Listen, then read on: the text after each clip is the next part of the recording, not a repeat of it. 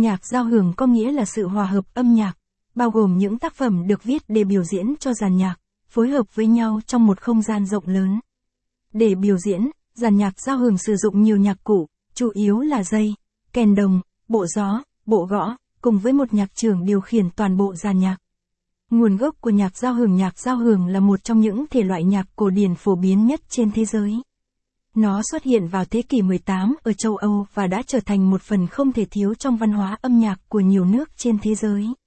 Ban đầu, nhạc giao hưởng được biểu diễn trong các buổi hòa nhạc hoặc trong những dịp đặc biệt tại cung đình. Người ta tin rằng nhạc giao hưởng bắt đầu phát triển trong thời kỳ Baroque, khi các nhà soạn nhạc như Bach, Vivaldi và Handel sáng tác các tác phẩm với các yếu tố như động lực, hỏa âm và nhịp điệu phức tạp. Tuy nhiên, nhạc giao hưởng không trở thành một thể loại âm nhạc độc lập cho đến thời nhà soạn nhạc người Áo Franz Joseph Haydn, người được coi là cha đẻ của nhạc giao hưởng. Haydn đã phát triển các yếu tố của âm nhạc giao hưởng và tạo ra các tác phẩm giao hưởng với số lượng nhạc cụ và cách sắp xếp phức tạp hơn so với thời kỳ Baroque. Sau đó, nhạc giao hưởng tiếp tục phát triển và trở thành một phần không thể thiếu trong văn hóa âm nhạc châu Âu.